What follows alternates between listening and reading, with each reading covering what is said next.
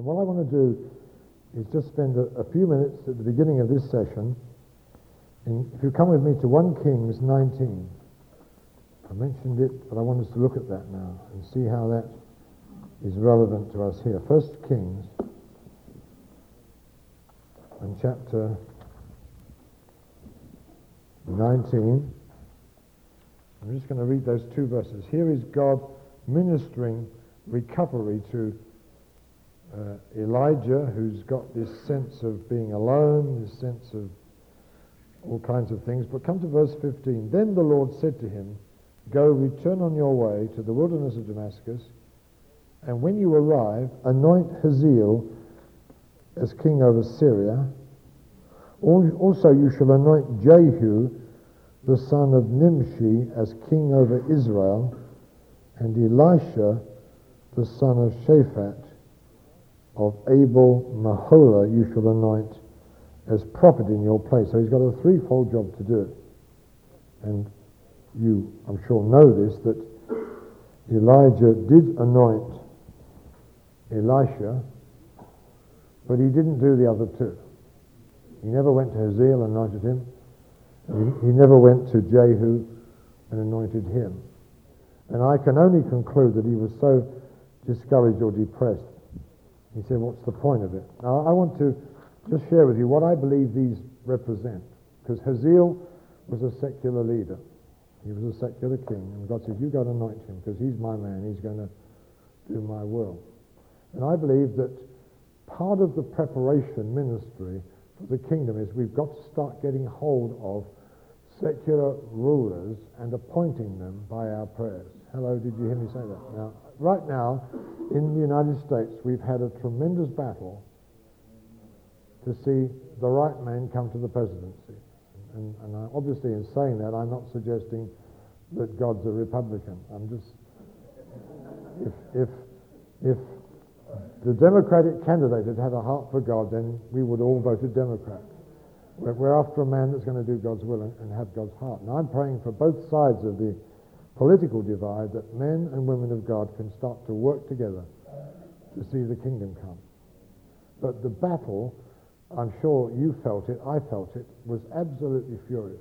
And I, on the day of the election, I felt such a weight come upon me that I couldn't, I could not stay upon my feet. I had to get on my knees, and I was more or less in travail. And I'm not an intercessor; that's not my calling. But I, God needed everybody he could get to get into this battle.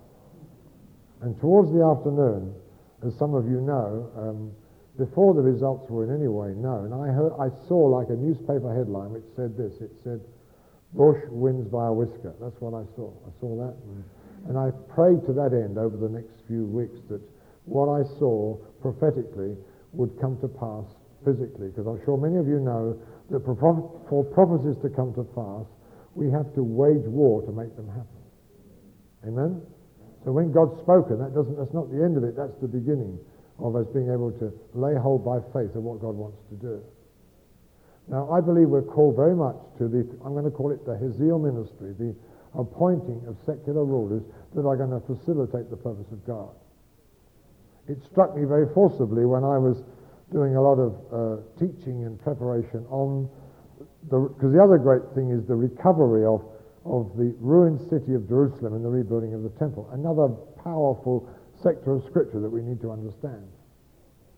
And there, their ability to obey the word of God, to fulfill the prophetic word, depended upon who was on the throne in the capital city of the Persian-Median Empire. In fact, it summarizes this in uh, uh, um, Ezra chapter 6 and verse 16. It says this, that and so the elders were able to rebuild the temple. They prospered according to the commandment of God, according to the prophecies of Daniel, Zechariah, and Haggai, and according to the commandment of Cyrus, Darius, and Artaxerxes. In other words, having a, a favorable, influential king on the throne was as important as, as, as the prophesying of the prophets, and of course, it all worked together to fulfill the commandment of God. And we get the situation when Cyrus came to the throne, and of course, we know that Daniel's prayers were very, very powerfully influential in causing Cyrus to do what he did. In four years after they were into beginning to restore the temple, two things happened almost simultaneously, and that was that Cyrus died, but so did Daniel the intercessor. So God lost his king and God lost his intercessor, and everything stopped for 14 years. The, the, the son of Cyrus, a guy called Cambyses II, who was a real renegade son, he couldn't even wait for his dad to die to take over the empire, and he was a very renegade guy that, that did something totally illegal, which was he reversed a, a, a law according to the Persians and the Medians, which we were not allowed to do. But he did it. And he passed an order that the temple was to stop being built for 14 years.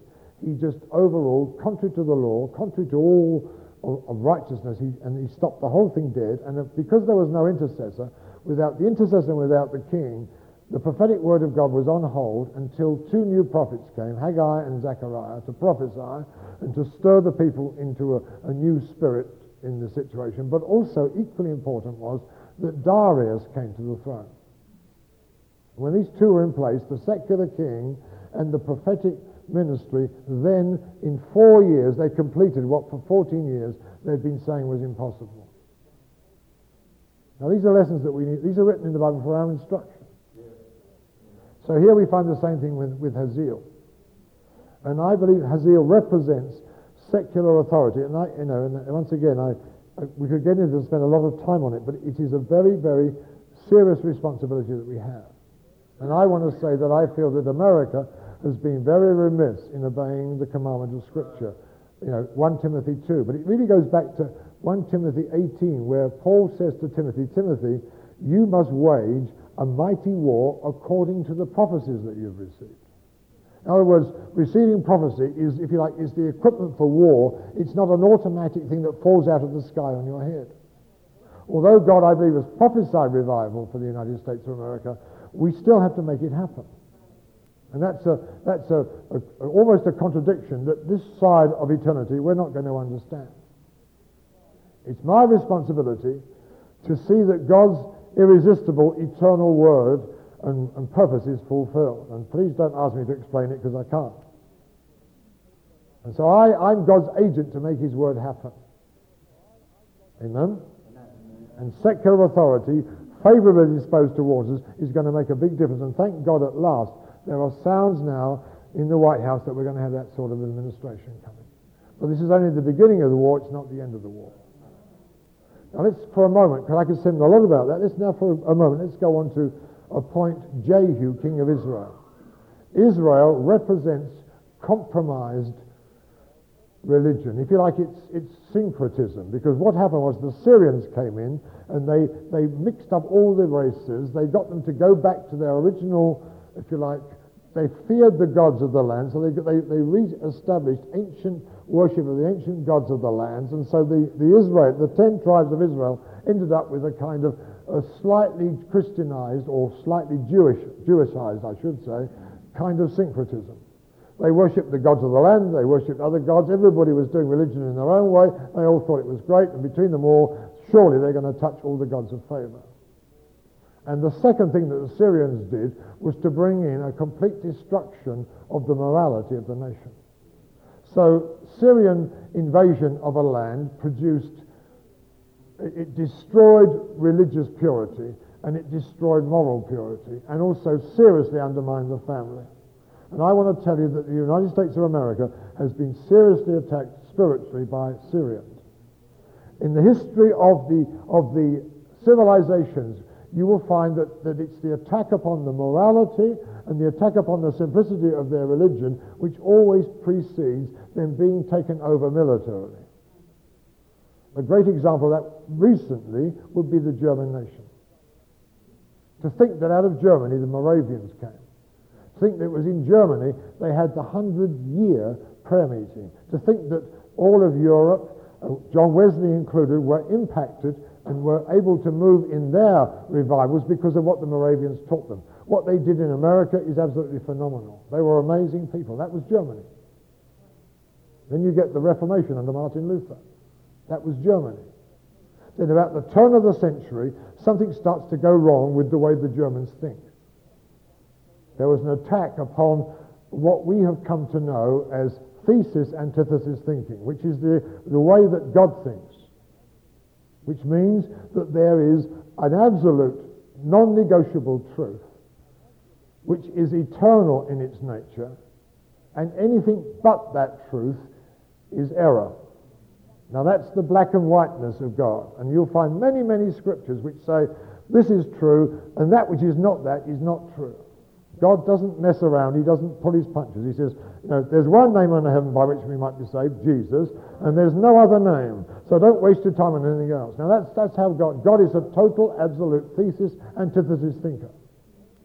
And uniquely, Judaism and Christianity were trained by God to think that way. And their, their civilizations were unique in having this kind of thinking. If you've ever lived as I have in, in a, a, culture which has never been impacted by this kind of thinking, like Hinduism in India, or Confucianism in China, or, or many of the primitive religions of Africa, you will find there's no such way of thinking. There aren't any absolutes. Everything's changeable and variable. And so what came into the German universities about the turn of the century, that is the turn of the 18th into the 19th century.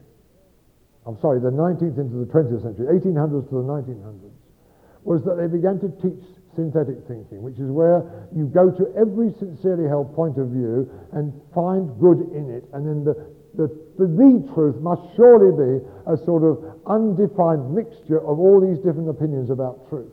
But as there are opinions about truth, everything's negotiable, everything's changing, there are no absolutes what was morally right last year isn't necessarily morally right today. And that's what destroyed the German nation. Unfortunately, that spread to every institution of education in the Western world. If you are a black and white thinker, if you talk in absolutes, you're considered to be uh, intellectually naive and you need to be re educated to think in a more intelligent way. Amen? So there's got to be a, a tremendous change. Now that's what happened to the large majority of the nation of Israel, God's people. Ten tribes were now, if you like, Syrianized and were soon to become Babylonianized. Hello? Babylon represents the final military takeover. And I think America at the moment has been thoroughly Syrianized, and if we don't wake up and change things, it won't be long before we're Babylonized a total, some kind of, of despotic government will take over this land of freedom. And it won't be because we love freedom, it was because the devils have longed to take this nation over for decades, if not for centuries. And we have a, a massive war on our hands right now that none of us have got any choice in the matter. So we've got to organize ourselves and our churches to be praying, if you like, Hazael anointing prayers. We also need to be praying Jehu anointing prayers. Now, what is Jehu? Jehu represents the leaders of those religious systems which are not the pure evangelical gospel of our Lord Jesus Christ, like the head of Lutheranism, the head of Methodism, the head of the Catholic Church, for example. All these are very powerful, influential leaders, whether you like their religion or whether you don't. They have a lot of say in our nation. And if you like, it's religion which is the happy hunting ground, particularly of the Jezebelic spirit.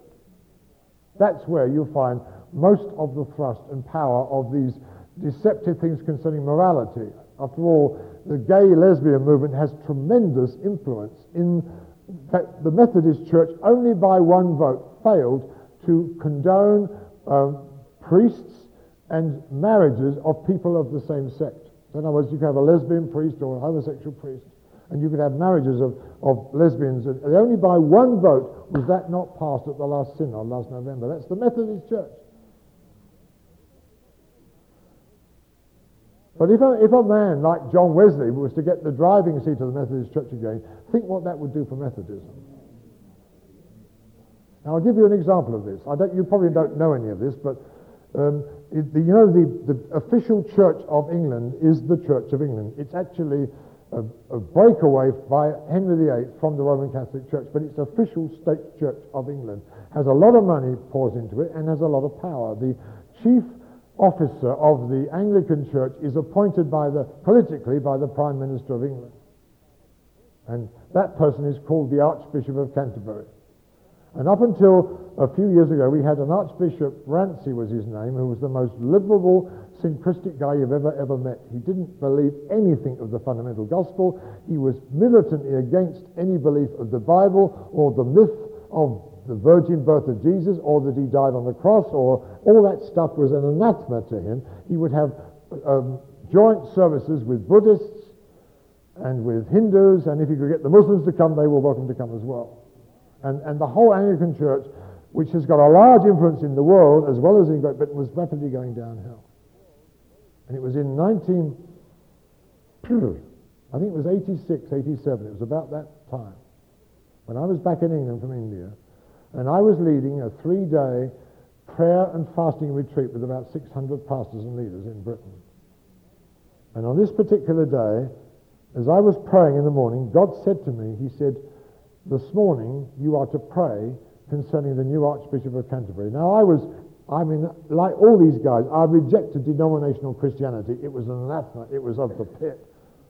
And I realized that there was a horrible hatred, judgmental hatred of these denominations. But nevertheless, they hold vast resources of money, they hold vast resources of buildings, and millions and millions of people are still led by what they say.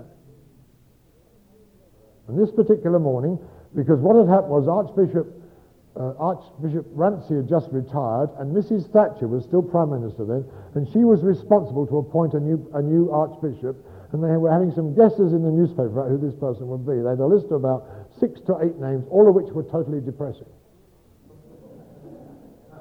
And I just was scathingly despising of all this stuff. And then um, this particular morning, God said, I want you to pray for it. You know, this is, this is Jehu.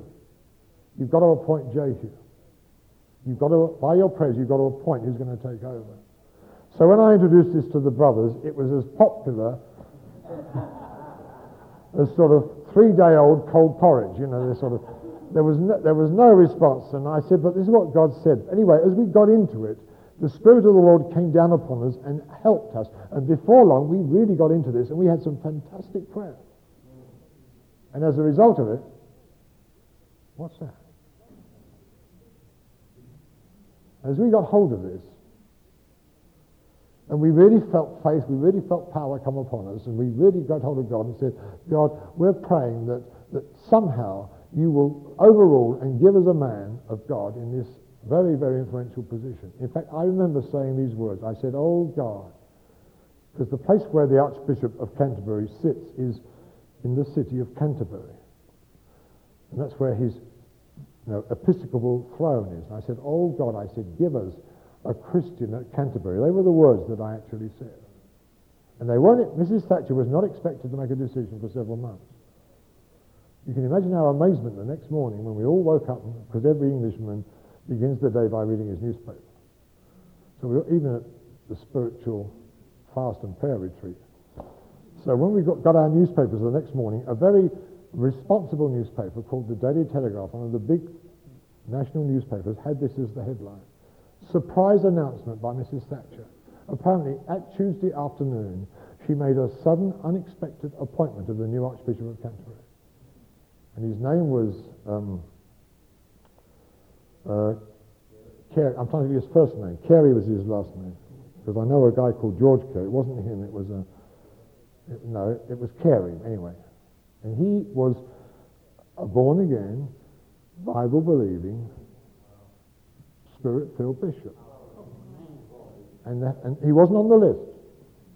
But this was the banner headline on the Daily Telegraph. It said, At last, a Christian at Canterbury. The same words I'd prayed.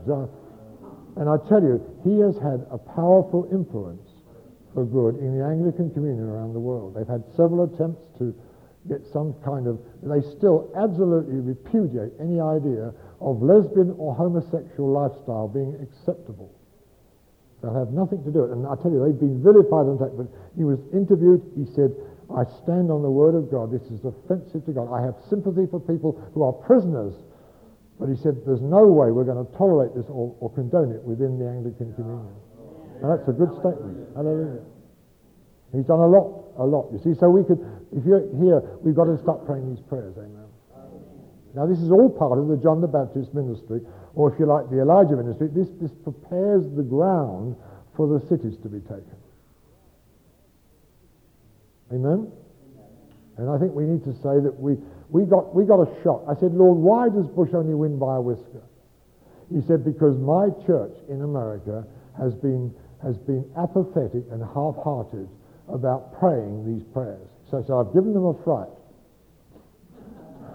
That's what I felt God say to me. So I've given them a fright because many of us got desperate in prayer during the, you know, the, that fiasco of those several years, you know. And uh, several weeks, I meant to say. But that's only the beginning, amen? Now that's preparation for this. Let's move on now. And, and I hope that you will now read 1 Timothy 2 or 1 Timothy 1, 18 through, and say that's going to become a major dimension of our church's prayer life. Okay, then as we've already said, John the Baptist comes in the power and spirit of Elijah, and then in the New Testament, Jesus comes as the great fulfillment of the heavenly Elisha. Is that okay?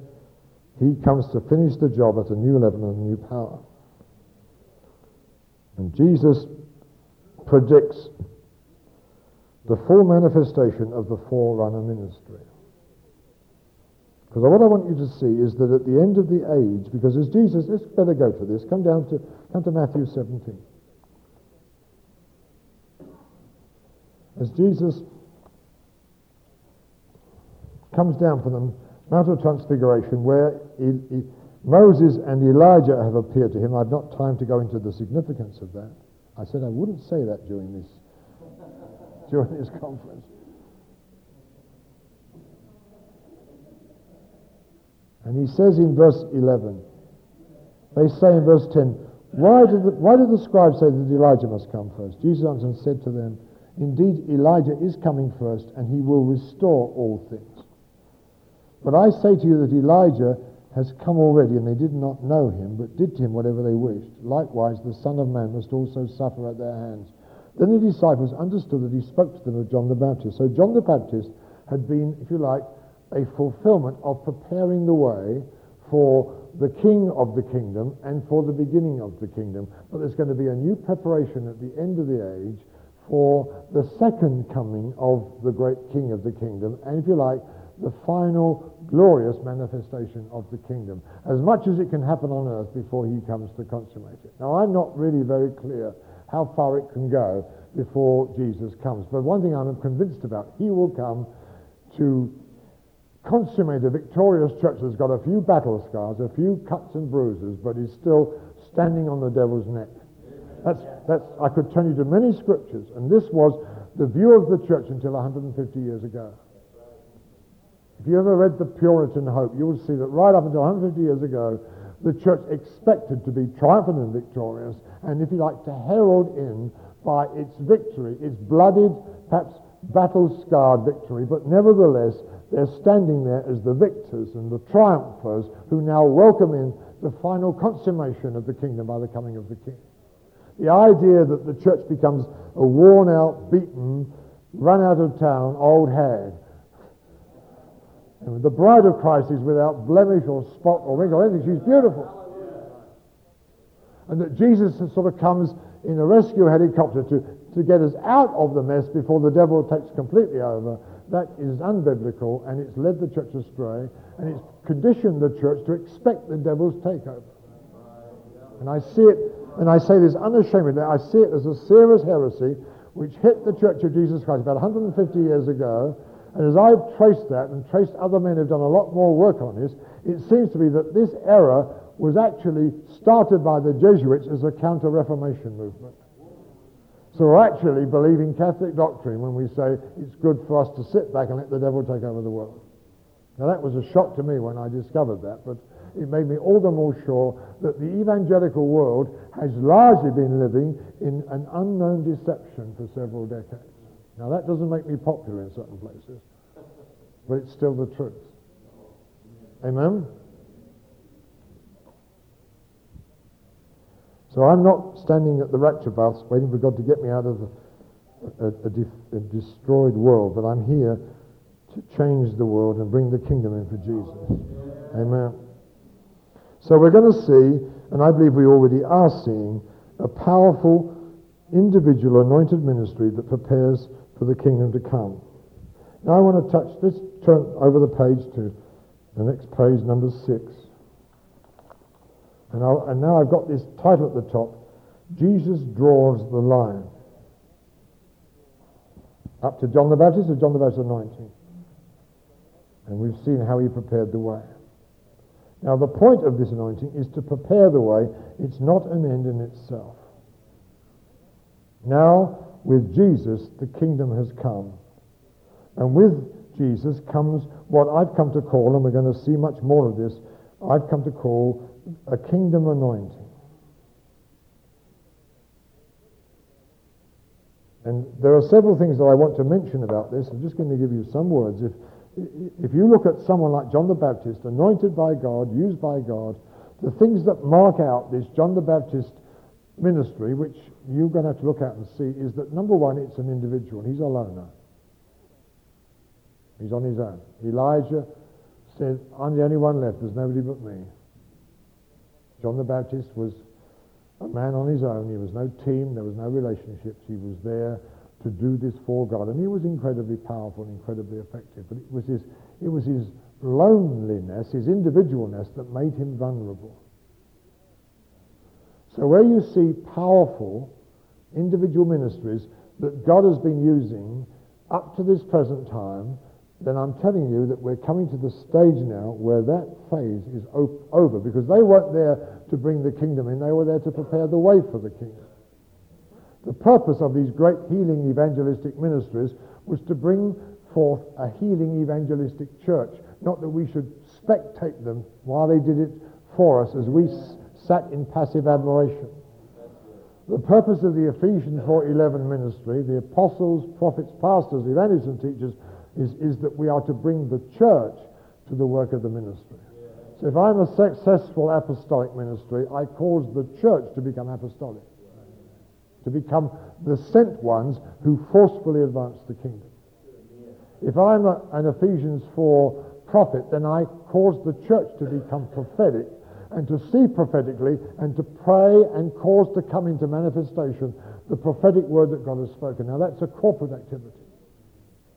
If I'm an Ephesians 4 evangelist, I cause the church to be evangelistic. So I train people to be evangelists, not simply preach evangelistic crusades while they all watch me in admiration. Amen? And the power of signs and wonders and healings and miracles is for an impartation of faith to the church. So it's, it's normal for every church member to have that as part of their daily equipment.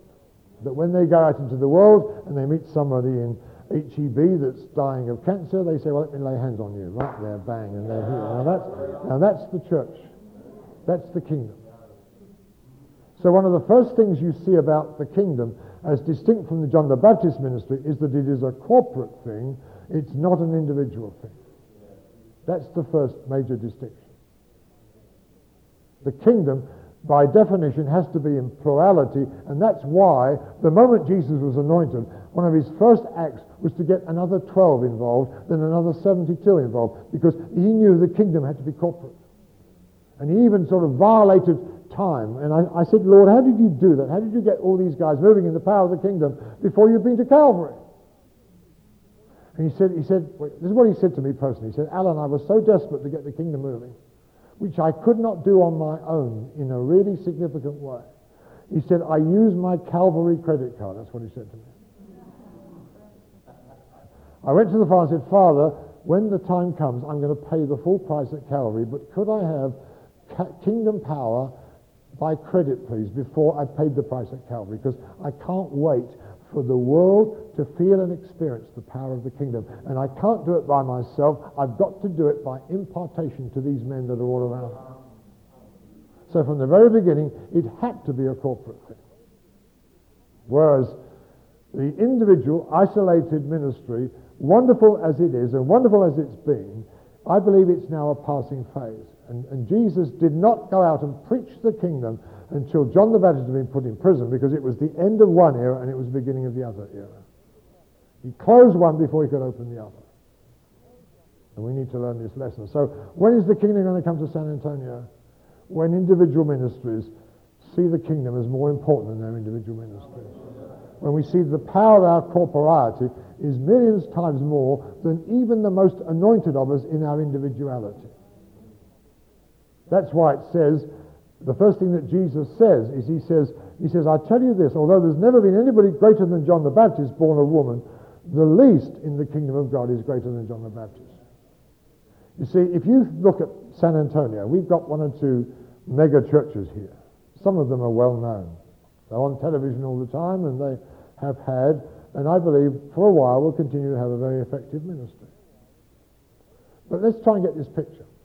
Over the city of San Antonio, great demonic principalities sit here in defiance and anger against any manifestation of the kingdom of God, and they've got to be moved out of the way. And it's the same for your city from wherever you come. Now just imagine, as I was praying over this, the God said to me, well, let's try and get a picture like this, Anna. Just think of Saddam Hussein as, as, a, as an example of a very, very evil man, a demonic principality, if ever there was one, a demonic gate. Amen? Imagine that James Bond goes to deal with him. Now, there's nobody individually more muscular, more able, more fantastic, more equipped as an individual than James Bond. So James Bond arrives in uh, the capital of, um, of, Iraq to deal with him. Now, and he, he sort of flies through the roof or whatever he does, and there he is. I've come to deal with you. Now, Saddam Hussein, I believe, has got the, the intelligence, the evil uh, cunning and the equipment to deal with James Bond. I doubt if James Bond would come out the winner. I think although he's very brave, although he's very, very uh, skillful, although he's incredibly equipped and all the rest of it, and he's got, got tremendous courage, he, but he would actually be a suicide mission, I believe. I'm going to go individually, I'm going to, I'm going to go and take Saddam Hussein out. But now let's imagine, instead of James Bond, that I, I don't know what he or she looks like, but imagine that we've got a new ambassador of the United States of America. Imagine it's some man with spectacles about five feet tall that's never worked out and hasn't got that much muscular power. He saunters in to talk to Saddam Hussein and says, I have a word to you from the nation that I represent and the president who I represent, and I'm just telling you this and this and this. I tell you, and if you said, I just, we're just telling you, you've got 10 days to pull out, or we're bringing all the power and might of our great nation against you. Now, which would make him tremble more? Now, this little man is not impressive in his individuality. It's what he represents that makes him so powerful. Amen? It's what he's part of that makes him so powerful. And if you can see that we've got around San Antonio, we've got, I don't know how many, we've got hundreds of churches. We did count them. We've got several over a thousand on our database in San Antonio. Most of them are 50 or less people. Just imagine in the south side where most of the Hispanic people are. Just imagine that 200 churches come together with an average membership of 100 each. Now, but corporately they represent, if you take 200 times 100, that's 20,000. Is that not correct? That's bigger numerically than the biggest megachurch in San Antonio. Now, if any one of those pastors passes 100 people, but he's now moving out with all that power. Imagine it's a thousand churches of 100 each, so that comes to 100,000 people. If they're all praying, they're all part of the kingdom, and he goes to a demon in that corporate strength. Although he only pastors 100, he's a little itsy bitsy no, nobody, because of what he's now part of and what he's speaking out from, it has tremendous impact in that spirit realm. Now, can you see the beginnings of what the power of the kingdom is? He said something greater. Right? Then let's move into Matthew 12 for a moment. And I'll just lay this in here. Come to Matthew 12. Because several times in the New Testament, and that doesn't come out in the English because the English, unfortunately, does not have a neuter tense. The Greek language has three tenses. It has male, female, and neuter. And, and in the Greek, it comes out so much more plainly than it does in the English. But if you come to Matthew 12, continuing straight on from what Jesus says about John the Baptist, you come to verse 6. I say to you that in this place there is, my King James, New King James says, there is one greater than the temple. What it ought to be translated is, is something, because it's neuter. There is something greater than the temple. So what we're being told is, and what Jesus is trying to get these guys to do, don't look at me. Although he's the, the Almighty Son of God, although he's the King of glory, although he's the beginning of the manifestation of the kingdom of God, he wants your eyes to be on the thing that he's bringing, not upon the person that he is. Because there's a day coming when he's going to go back to the Father, but the thing which he started, the kingdom, is going to go on increasing upon the earth. His, his uh, activity on the earth is temporary, but the activity of the kingdom is going to advance with ever increasing power until it fills the whole earth, according to the prophecy of Daniel. Can you see that now? So I believe many of us have got to get our eyes off the persons and get our eyes on the thing. Listen to what he's saying. He's saying, saying the kingdom, the thing, the kingdom, is greater than the temple. You see, if you've got the kingdom in your church, even though you're meeting in a couple of rooms in a shopping mall and you haven't got some fantastic building with all the facilities, if you've got the kingdom there, it's more powerful than fancy buildings without the kingdom. Can you hear me? Now, to have good facilities with the kingdom is the best possible combination. I'm not against buildings. I'm just saying that they are not any good on their own. It's the kingdom which is the power. It's not the buildings. You have the latest media techniques. You can have everything that you like of this modern, amazing age. And that's useful as a peripheral help. But the power of the kingdom is the issue. And wherever you are, whatever you are, you can have the kingdom. And it's far, far greater than the temple. In fact, the temple was only used for one day for a kingdom purpose. And then let's think about that, because on the beginning of Jesus' ministry, he cast out the money changers. Well, they put it all back the way it was. And as he comes to the end of his ministry, he cast them out again. In the beginning, he said, This is a house of merchandise. But at the end of his ministry, he said, It's become a den of thieves. And there's all kinds of, of, of wicked practice to make money out of people. So he clears them all out, and for one day, we have extravagant praise for one day, the sick and the lame come and get healed. And for one day, he says, this house is to be a house of prayer for the nations. So for one day, those buildings were being used for the kingdom. And then it went back to being religious again. It was never used for the kingdom again. So the kingdom's much more important than the building. Can you hear what I'm saying? Now come on into Matthew 12. Come, come on to verse 40, uh, 41. Then the men of Nineveh will rise up in judgment with this generation and condemn it because they, they repented at the preaching of Jonah, and indeed a greater than Jonah is here. Now, Nineveh was a big city. It took three days to walk across it. Jonah comes rather unwillingly to preach to this city, and God so anoints his ministry that the whole city comes from keying right down to repentance. And for almost 150 years, God gave uh, Nineveh another lease of life. It was a powerful, powerful repentance, which I'm sure you've all read about. Now, what Jesus is saying is, he's saying the kingdom is more powerful than Jonah. Now, often we're looking for someone to come to our city and to be, if you like, have a, a Jonah-sized ministry to bring the nation to repentance, and, and, the, and the whole city will fall on its knees because God's used a man. Jesus is saying, if you get the kingdom, working in your city, it'll be more powerful than Jonah. Uh, can you hear what I'm saying? So if the kingdom comes to San Antonio, it's going to have a more convicting effect, bring more to repentance, and more change my city than, than someone with the anointing and power of, jo- of Jonah coming to my city. So I'd rather have the kingdom than Jonah. Does that make sense to you? So when the kingdom comes, it's the answer to bringing cities to conviction of sin and to powerful and successful evangelistic ministry. It's the kingdom that does it. Kingdoms will gather the whole city in repentance, and the kingdom will produce many, many multitudes of people who now become believers and followers of our Lord Jesus Christ. Then the third thing it says is that the kingdom is greater than Solomon. And if you think around the world, think of trying to solve the Middle East crisis.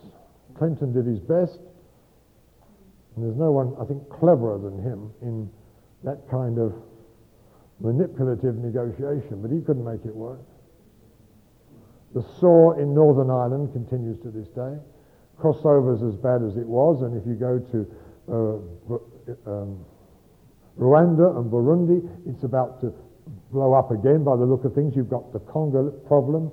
You've, you've got this assassination in the new Democratic Republic of Congo. You've got Ethiopia unresolved. You, you or just come to America and go to any downtown area and say, how are we going to solve these problems?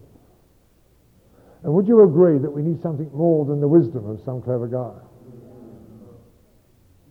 But what we're being told is that there, there is a wisdom in the kingdom. Because God's going to speak directly his answer to many unsolvable problems, but it's not going to be the wisdom of man, it's going to be the wisdom of the kingdom. It's going to come, if you like, through our corporeity. So it's not one great whiz kid that's going to solve the world's problems. It's going to be the power of the kingdom. And the other thing about Solomon was that he brought to his nation a time of unprecedented peace. It was, if you like, it was the conclusion of all that David had prepared for, but it was Solomon who brought the kingdom in its fullness. David started it, but Solomon completed it. It was a time of unprecedented prosperity, a time of unprecedented economic success. It was a time of peace and law and order, and the fame of Solomon went out across the world. The queen, queen of Sheba came all the way to sit, said, The half hasn't been told me. I tell you, if America gets the kingdom into its culture, into its economic problems, into its social problems, into its racial problems, and, and unsolvable problems get solved by the power of the kingdom, the whole world's going to come running and say, tell, tell us how you did it.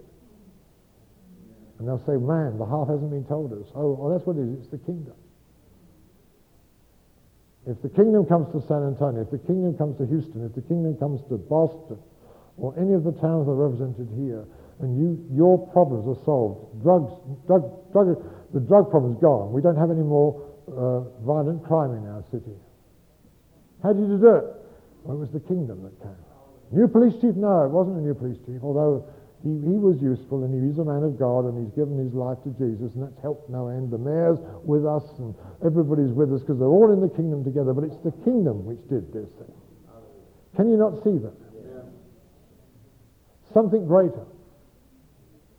So if we can have as a passion to see the kingdom come, then I believe the outworking of that is we're going to see transformed cities. But without the kingdom, we haven't got a hope. Not just intercessors, although they have a part to play. It isn't just the right political people in the right places, although they have a part to play. It isn't just any one of these things, but it's all of these things coming into the harmony and submission of our corporate in the kingdom of God. And then we've got something which will break every chain and it'll be irresistible as it forcefully advances the kingdom. Amen? We've got just a few minutes. What I've got now, um, so I, I say it halfway down through page six Jesus came to begin something, not just to be someone. Does that make sense to you now? He was, of course, and is the Almighty King of the kingdom. But he said, look, don't just look at me as an individual. See what I'm bringing in. I'm bringing in the corporate power of the kingdom. And indeed, it'll make our, the kingdom, that's what will make our king glorious. So if you want to glorify the king, there's no better way that you can do it than to bring the kingdom in, because that, that, will, that will set him on his throne and magnify his name. After all, Solomon was so great because of the kingdom. Amen? So it's not taking away from Jesus, it's actually magnifying Jesus. I hope you can see that. Now, what I've got now is to look at some of the things which um, are the difference between John the Baptist's anointing and kingdom anointing. And I'm going to run through these through pretty quickly because we, we are getting a little bit behind although I'm doing my best. And the reason I put these here is because you can use them as a test concerning yourself and concerning the churches that you lead or the Christian scene where you come from. Now here's the first thing, bottom of page 6. It says in John chapter 10, verses 41 and 42, no sign, he did no miracle, But all the things that John spoke about this man were true, and many believed in him there. In other words, it was the kind of ministry that can ac- accurately teach the truth about Jesus, but doesn't do anything miraculous. That's John the Baptist Christianity. And I've been crying out all, all my life, as long as I can remember, since I was baptized in the Spirit, because of the environment I was in, which was the, was the dark, demonic, blatant hostility of India, I had to be, I had to move in power. Otherwise, I hadn't got a chance. So, in a way, it drove me to seek God for power. And I've seen a flow of the miraculous through my ministry all the years that I've been in the ministry. But I've never been set in the church as a worker of miracles. But it happens on a regular basis, and it's like attesting the word that I preach. And without that, I would feel a fraud. In my own family, I've experienced some powerful healing miracles in my own body. My wife has uh, experienced that.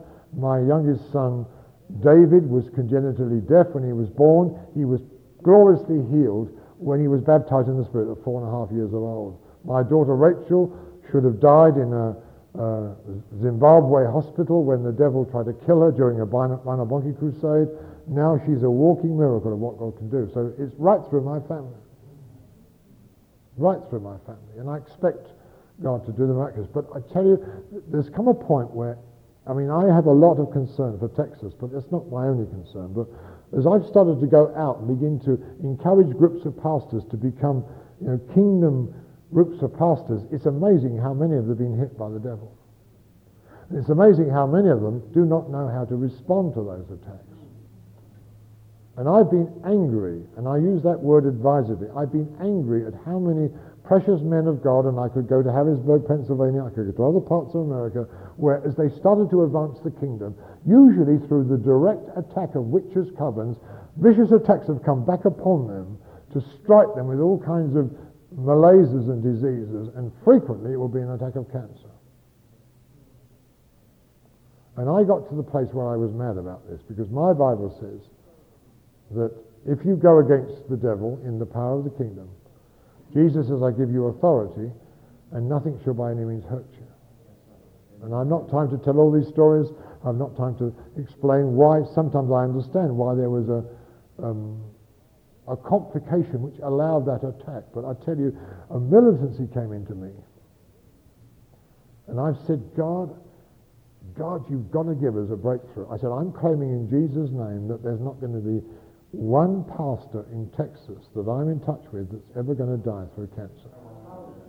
I said, I want, I want power over cancer. And in, and in a meeting in uh, about six months ago, I mean, a power of God came upon me, and, and I knew a fresh anointing came upon me, and I heard God speak to me, and He said, and something that I was not expecting. He said, I'm giving you, I'm answering your prayer, I'm giving you power over cancer like you've never known before. And then he said, I'm going to give you power over AIDS, because he said, I want to make a powerful advance into the homosexual and lesbian community, and if you have an answer to AIDS, they'll come running to you. Said, I'm going to give you victory over AIDS. And I've had a little bit of experience with that, but not much. In Poland, we saw some mighty things happen a few weeks ago in the AIDS realm. But I tell you, something's going to break out in our nation where we're going to see hundreds and hundreds of, of dying lesbian and, and homosexual men and women who are going to turn to Jesus, be powerfully physically healed, and they're going to go back to their community and be a thousand times more effective evangelists than we can be. God's just going to outpower the devil. All I can say is this, from June of last year to this present day, everybody that I prayed for with cancer has been healed. Everyone that I've had the feedback on Sometimes it's been a battle, sometimes it's been two or three times. We've had to hit it again and again. But I tell you, uh, by God's grace, I'm not letting go of a single one of them. I'm at war with the devil. And we're going to see those victories. Amen? Amen. So John did no miracle, but Jesus and all kingdom Christians do. Isaiah 8:18, which is linked to Hebrews 2.13 says this, it's the Spirit of Christ speaking, it says, I and the children whom the Lord has given me, we are for signs and wonders. That's what we're for. Did Jesus do signs and wonders? Absolutely. Well, we, who's his children? I'm his child. Therefore, that's what I'm for. Right? Come on to the next few on the next page. We're going to stop in a moment. Just do this and we're going to stop. You find this in um, John chapter 5, verse 35, where Jesus is bearing witness to John the Baptist, and he says of him that he was, or a burning and a shining light. And you were willing for a time to rejoice in his light. So Jesus points to him again, exoners this great man of God, and, and, and refers to the mighty anointing and the power of his ministry. He says, He was a burning and a shining light. Then as you come to John chapter 1, we're told two things there. It starts in verse 4, really, where we're told that Jesus is described by John the, the apostle, not John the Baptist. He says, In him, that is Jesus, was life, and the life was the light of men. And the light, that is the light of that life, shines in the darkness, and the darkness did not comprehend it. And you come down to verse 8. Now he's talking about John the Baptist. He says of John the Baptist, he was not that light, but he was sent to bear witness of that light. That, that is Jesus, was the true light, which gives light to every man coming into the world. And so we make this clear distinction between the light that John the Baptist was and the light that Jesus was. John the Baptist was a burning and a shining light, but he was not the light.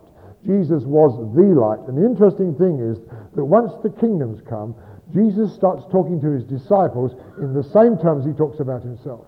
I am the light of the world. You are the light of the world. And, and, he, and he talks to them in the same terms because although he never said it of John the Baptist, in fact, he said quite the reverse. He's not that light. But when it comes to the kingdom, like its founder, it is the light. Amen? And we're told in verse 5 that the core to that light is the life that we live. Now that's so powerful and so important that we're going to have a whole session, probably I think it's on Thursday or Friday, we're going to look at the first letter of John and why John wrote that letter in AD 95. And the, the whole burden of that letter is to get Christians to believe that by the power of that eternal life which is in the Father, they are now equipped to live exactly the same life. See, John the Baptist never manifested eternal life on earth. I'm quite sure when he died and got to heaven, he got eternal life. I'm sure he'll be there. And I hope that he won't be offended by the things I'm saying about him right now. But I think he, I think he would totally agree with me and say, Alan, you did a great job. Because I never could move into these things, never could be these things. One thing I could not be was to be that life on earth. But boy, when I got it in heaven, I realized what I'd been missing on earth. Now, most of the evangelical Christian world expects to get eternal life when they get to heaven. They don't expect to manifest eternal life on earth. But that's where we need it. We need it now to let the world see what that eternal life is like. And that eternal life has got many dimensions, which we'll go into in a later session this week. But I'm just going to make the point now that I do not expect to live an ordinary life. I've got to live an eternal life. I've got to live a supernatural life. Life that is as much a light as Jesus was that. Oh, brother, that's blasphemy. No, it's not. It's, first of all, it's biblical, and secondly, it's absolutely necessary for this dark world to see that light.